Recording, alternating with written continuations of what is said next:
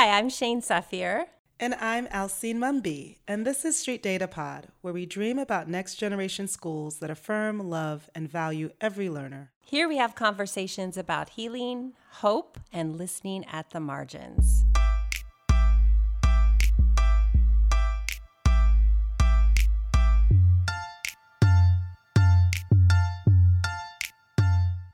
I am so excited for our next guest to be on this podcast. The conversation is going to be so amazing, and that's because we are talking with Melissa Biggerstaff. Melissa currently works as the Chief Academic Officer for Allen County Schools in Kentucky and serves as a school improvement consultant and leadership coach nationally. Previously, Melissa served as the Associate Executive Director for the Regional Educational Co op that served 47 school districts, and she has been a principal and an assistant principal, an instructional coach, and of course, a teacher. I get the opportunity to work with Melissa a little bit more closely because she is in our um, cohort five of the Deeper Learning Leadership Forum, which I run with my team at ELP. And she is affectionately known as the bishop because she be preaching she be preaching. Oh my gosh when she speaks we all listen. And so it is such an honor to have you on the show today melissa. Welcome. Thank you for having me let's just jump right in melissa. Can you tell us a little bit about your own journey through the educational system? To what extent did you feel seen valued and affirmed as you were moving through k-12 schools? And then how did these experiences shape the work you do today and your why? I would say that most of my journey really reflects what I see often today in small public rural school districts in Kentucky and across the United States.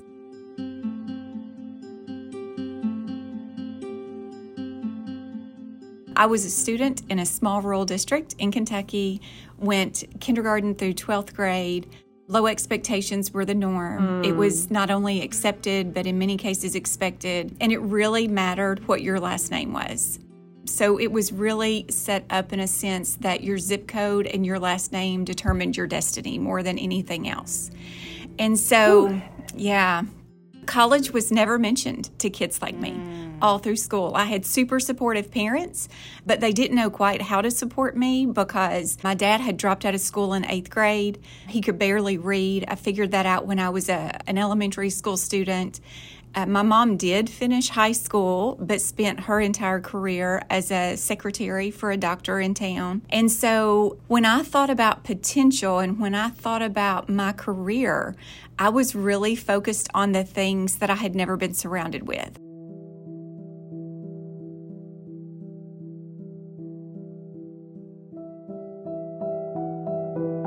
And that was I was thinking about education or something in the medical field.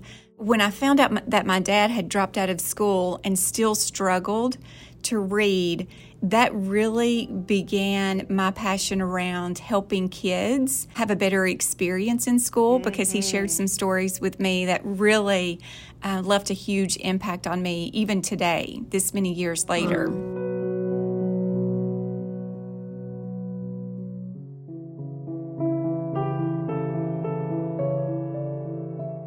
I started putting the pieces of the puzzle together in school throughout my career when I was talking to teachers about classes, and I was never offered the difficult classes. And uh, I guess the turning point in my career was when I had that mandatory meeting with my guidance counselor in high school that we all do. and we talk about career and we talk about where we want to go. And so I said to her, I'm thinking about education. I would really like to be a teacher. And if not that, then I'm thinking about something in the, in the medical field. And I can still see her today. She turned her chair around and she looked me in the eyes and she said, Oh, but that's hard. I think you need to think about another option. And so I was a good student. I made good grades. I was never in trouble. I was compliant, you know, I jumped through the hoops. I did everything that I was supposed to do. And so in that moment, I thought, so why am I not good enough for this? Why am I not smart mm. enough for this?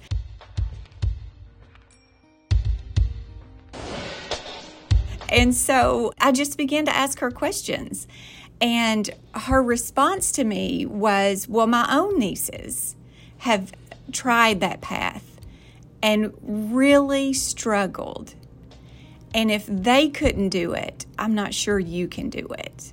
I mm-hmm. remember for the first time in my entire life sitting in her office thinking, maybe I'm not smart enough for this. Mm. Maybe I've been thinking wrong this entire time. And um, I went home.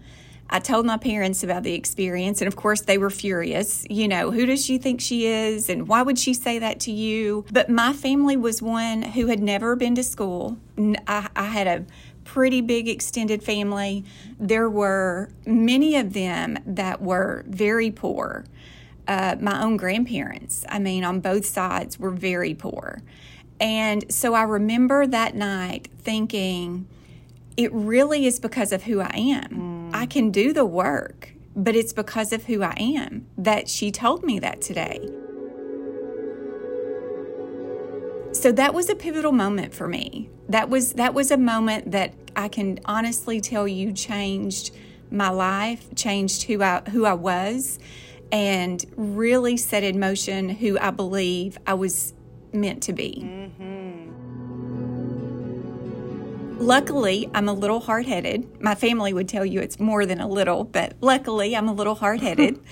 and I remember looking up that day saying, I'm going to prove her wrong. And not only am I going to prove her wrong, but I'm going to be her boss one day. Like, I'm going to prove to her that she should never have that conversation with a kid, with a kid that is in a very pivotal place in their life where they're making decisions that impact them forever. You know, it's it's not a matter of did that conversation impact me that day?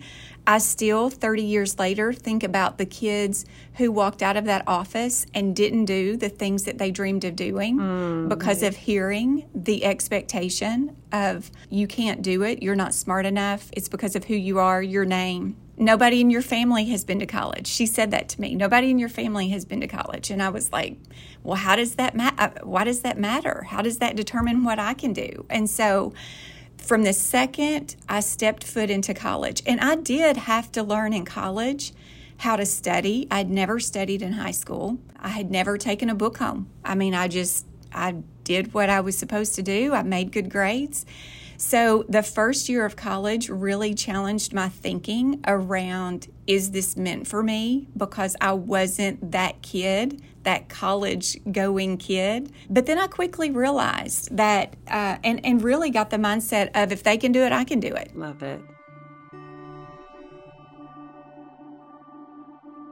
And so that I would say has been the greatest predictor of my own professional journey, those experiences have really created and shaped the work that I do today, who I am, how I advocate for kids, how I listen to kids and families, because that has never left me. I mean, th- this many years later, and I hate to even say it's over 30 at this point, I still remember that conversation as if it had happened yesterday. And quite honestly, though, I'm glad that it happened because I think it gave me a determination and a grit that has served me well through my career. Right. To not only prove people like that wrong, but also to help other kids find their voice, to help other kids find their passions, to help other kids find their strengths and the confidence to know that they can do and be anything that they want to be. Mm.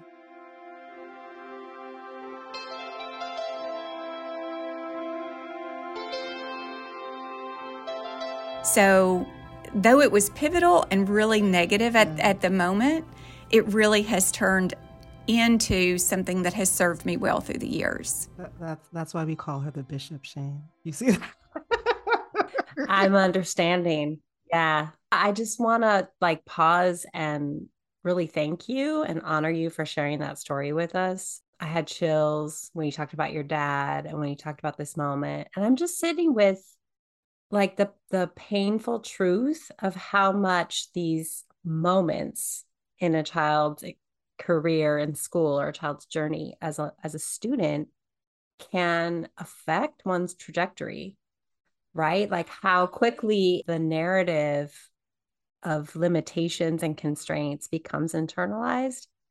And also how amazing that you were resilient enough to say, nope, nope, not not this story, not this journey. I'm going to prove you wrong. And here you are doing it. So that takes us into the next question. And I'm really excited to hear about this. So moving out of kind of your your personal story into more your professional context now. Can you give us kind of a street level view of your school district? what's happening there. The chapter this podcast is connected to is chapter three with the core stance of anti racism. What are the factors that are contributing to what you're seeing happening when it comes to the work in general, but also equity and, and anti racism? So it's interesting because I feel like I've come full circle. I mean, as a kid in a small rural community, I also do national school improvement work. So I work all over the country and beyond. And then I also, for about 10 and a half years, worked at our regional educational co op that served 47 districts. And so, in that service, some of them uh, were, of course, more rural than others. But I've, I've really seen firsthand how the narrative in a small rural district is often the same as it was that when I experienced it as a kid. And so, whether it's low expectations, you know, I still today, I hear a lot of adults, not only here, but everywhere who work in small rural communities, say things like, well, our kids can't because.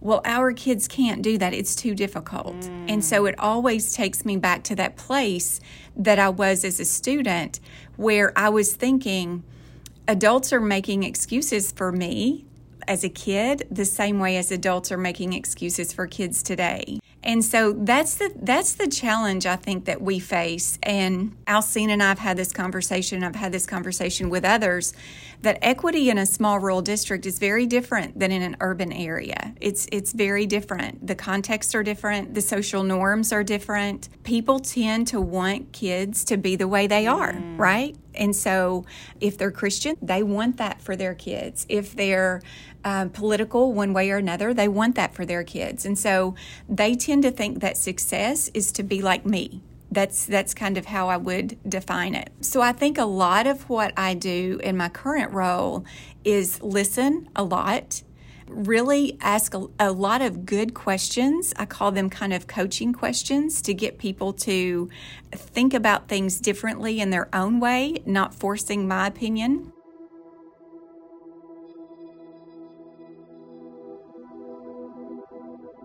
living in a small rural community when I was younger, not living in one now. You know, I, I, I, live 30 minutes away from, from where I work.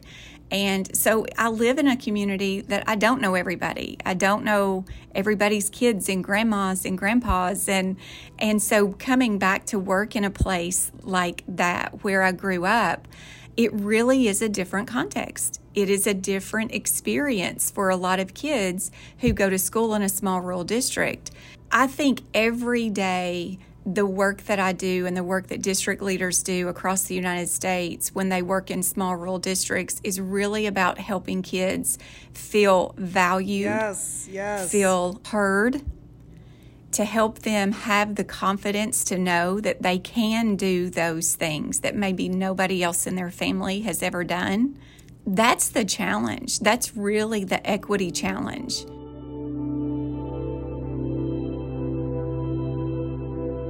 Some of the barriers to doing that, of course, comes when you think about the social norms of a small rural district. Um, everybody, I would say, for the most part, a large majority of our community is Christian, for example. I'm a Christian. I'm not saying that's a bad thing, but I am saying that there's a lens that people look through that we have to understand as district leaders mm. because I show up every day. No matter what I believe or don't believe, I'll leave it at the door so I can best serve the kids that are in this community. So if they're saying they're something, whether it's LGBTQ or whether they have a different skin color or whether they come from a different culture that's not necessarily a norm in the community. It is really important to me that we listen and value their thoughts, their input, their opinions about school, what's working, what's not working. Because I think most of what we do as school leaders, and I've been a school leader, is listen to the people who talk the most, right? And when you're somebody that doesn't feel valued, you tend to be quiet. You tend to pull back. You're not on the radar anymore. And it's really easy to lose sight of those people that are most underserved unless you're really intentional about doing it. So brilliant. So, so brilliant. So helpful. And you're just making me think about what are the challenges of when you're in a smaller space where maybe you might be the outlier because you're dreaming so big. And what you just said you don't feel that voice valued and therefore you just get quiet. You get small you get quiet because it's the safest place to to be in, in that context. Um, so what does it look like to choose the margins in your context? And i'm going to roll that into the second question which is what advice would you give for educators in a similar context as you around trying to center voices at the margins in these conditions or in this context? I think I can answer both of those questions in about three ways. One is to seek people out. Don't wait for them to come and find you. Don't wait for them to go asking for somebody to listen, to really seek people out and let them know that you care about them enough to listen and to want to know their opinions, their thoughts, their input, their feedback. Number two, and this is a lesson that I learned the hard way, um, and that's meet people where they are. I think as educators, we tend to expect everybody to come to us in our space, in our schools, on our campuses. And for a lot of people who have not had a good experience in school, that is just absolutely ludicrous. It's like they don't want to come here. They didn't have a good experience in school. And so I think that's what helps me think about things differently because I think most educators have gone into education because they were that good student. They were the kid that had the good experience. They were the kid that was listened to. And so I think about things differently because I come from a, a little bit of a different perspective, having had the experiences that I've had.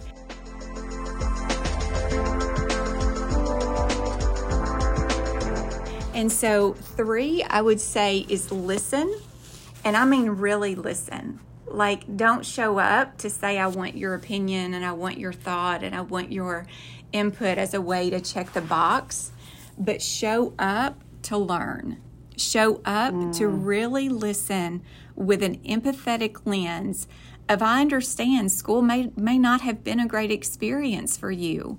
And it's because of that that it's really important that we understand what you believe your kids need, what you believe we could do differently to better serve your kids. So I think listening deeply through the empathetic lens is really important. Like not judging. Uh, we bring so much judgment in this country, whether it is mm-hmm. around the food people eat, the car they drive, the house they live in, the church they go to. I mean, it's crazy. And so I think we're wired to judge people when in fact, what our role is to do is to listen and learn and leave the judgment at the door. It's okay if people are different from you. It's okay. And not only okay, but we're better together when we can take our collective selves as humans and mm-hmm. really begin to ask the questions that are most important for our kids and come from a place of experience and come from a place of wanting to understand and wanting to know. Yeah, and so I want to double click or go a little bit deeper because you said meet people where you, where they are, and you meant that physically. I did. Like you legit, you were like, we're gonna do this at the local restaurant. That's right. So say more about that. We've been going through this process for the last couple of years in our district, and people were not showing up. You know, we were having these community meetings and the, the people in the margins, the, the people who were most underserved were just not showing up. And so one afternoon I looked at my superintendent and I said, We're doing this all wrong. That's why I said I learned from experience, right? I said, We're, we're doing this wrong.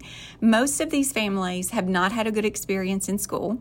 Many of them dropped out. We've got to go someplace that they feel comfortable. This is not about us, this is about them.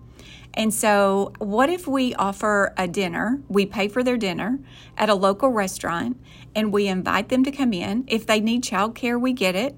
And we just have a conversation and we don't make it about us anymore, but we really open up to meeting people where they are physically. And we had a tremendous turnout we had some of the best feedback that we have gotten in the this two years that we've been going through this this journey. They said some amazing things, and we learned some amazing lessons that night. And we've continued to do that. We have a, a Together for Christmas giveaway every year, so I pulled in our family resource uh, youth service center folks. They have great relationships with some of our most marginal families. And I said, I want you, when they come to pick up their gifts that we've purchased for them, I want you to have a conversation. I want you to do a little empathy interview with them. I want you to get some input and some feedback. Again, tremendous response. We gave them Food Lion gift cards if they talked for five minutes about some of the questions that we were interested in and it was it was a great turnout. Yeah.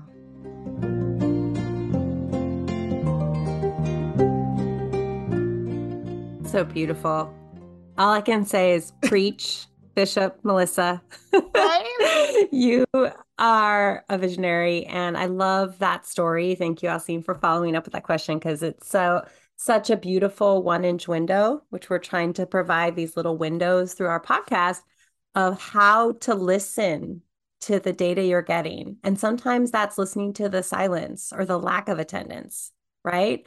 And then thinking in more transformative ways. What do we need to do differently? How do we reshape our approach our you know concept of space and time? And you just modeled that so beautifully. So one more question for you and then we're going to do a lightning round. Okay. so the final question is we would love to hear your next generation vision for education and another way we um, think about this comes from our colleague, Dr. Jamila Dugan, who's talking a lot about radical dreaming. She just wrote a piece for ASCD magazine on that. So, what's your next generation vision for education? What's your radical dream for what is possible? You know, I, I read an article when I was in college that said, shake up the schoolhouse. And I quickly realized that I didn't want to shake up the schoolhouse, I wanted to tear it down. So, my vision is about breaking down the silos. Education is full of silos.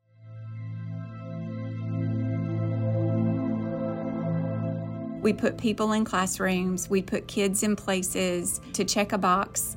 And I truly believe that we're better together and that learning happens everywhere our current 100 plus year old model is not meeting the needs of our kids, our families, our communities. So I think the way that we do that is to have the hard conversations around what is it that we really need?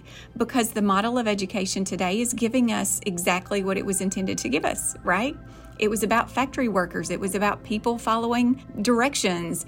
What we have to do is have the hard conversations around how do we create environments and experiences for each kid to see their gifts, to see their strengths, to come together as community, to collaborate, to problem solve, and to not only value diversity, but to embrace it, to learn from it, to know that you as an individual, you're important but we collectively, as a community, that's how we create change. That's how mm. we create the system that I hope to see in the next 5, 10, 15 years of education.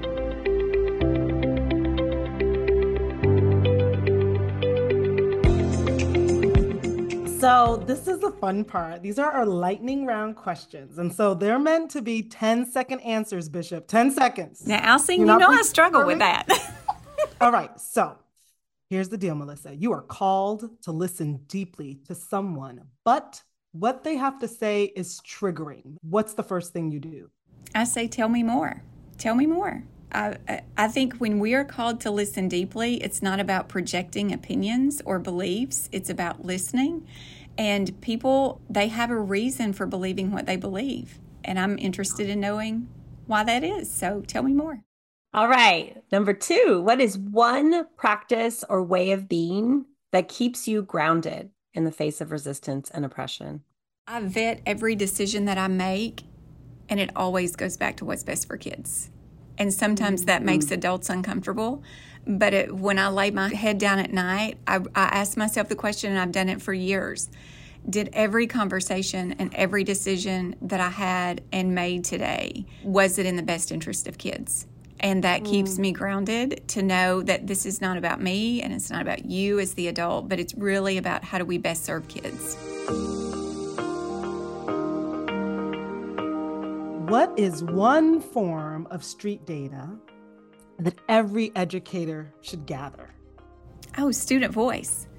We don't we don't talk to the people who matter the most. Talk to the kids who are never asked talk to the kids that don't mm. participate in sports and and dance and art. Talk to all kids. Oh beautiful. Love it love it love it. What is a type of data that you feel is overused maybe in the name of school improvement or equity? Oh my gosh. State assessment data, which is a snapshot, a moment in time that assesses one small sliver of what kids know and are able to do. That's what gets put in the newspaper. That's what we talk about. That's how schools are ranked. That's it it carries so much weight in education, yet it means so little around who our kids really are. Girl, don't even get me started. I know. I, that's a that's a trick 10 second question, just so you know. that's because you're you're the vision right? Um, so for people who don't know your work or don't know you, what do you think they misunderstand the most or get wrong? And what do you want them to know? You know, that's a great question. And I often reflect because I'm all about continuous improvement, uh, not only for education, but for myself. And I think people sometimes misunderstand passion that it's not an individual, it's not about me, it's not about climbing the ladder per se, mm-hmm. but it really is about how to show up every day and take risk in service of kids. Beautiful. We're almost done. You're doing great. What is one essential feature of your radical vision for a classroom? That learning happens beyond the classroom. It's not about the classroom we restrict learning to the classroom or we try to restrict learning to the classroom. But the best learning is experience. I mean, think about it. Think about when you became a teacher. You didn't learn what you needed to know from a classroom. You learned it by doing the work. You le- you learn the work by doing the work. And so letting kids Ooh. learn outside of the classroom uh, whether it be through internships or partnerships with community, there's no better teacher than experience. So, a great learning experience will, so this is impact, a great learning experience will change a child's life. I think it will help build confidence, it will help um, them begin to understand their passions, their future, what they want to do with their life. And I think it, it takes those great learning experiences to help kids do that.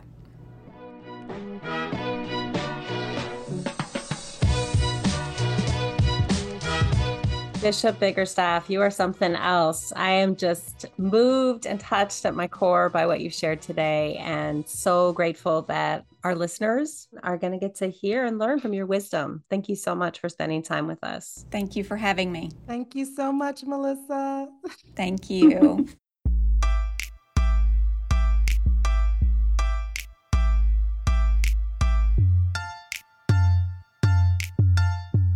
Street Data is executive produced and hosted by Shane Safir and Alcine Mumby.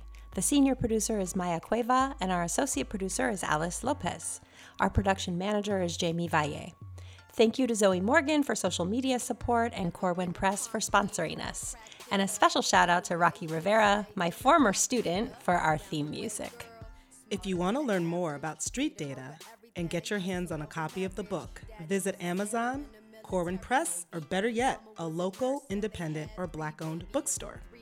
If you like the show, remember to subscribe and give us a five star review. And if you found us rambling or fumbling over our words, remember, we can't be articulate all of the time. Next week on Street Data Pod. I experienced a lot of alienation in school. Nobody reached out to me during that time. There was no educators who really saw me for who I was, took an interest in me, and the system just didn't didn't see who I was.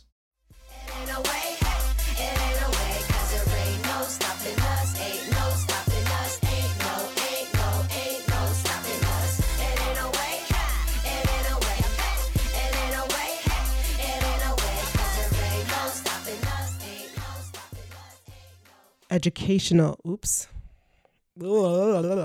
Okay, let me. I'm trying to make this bigger.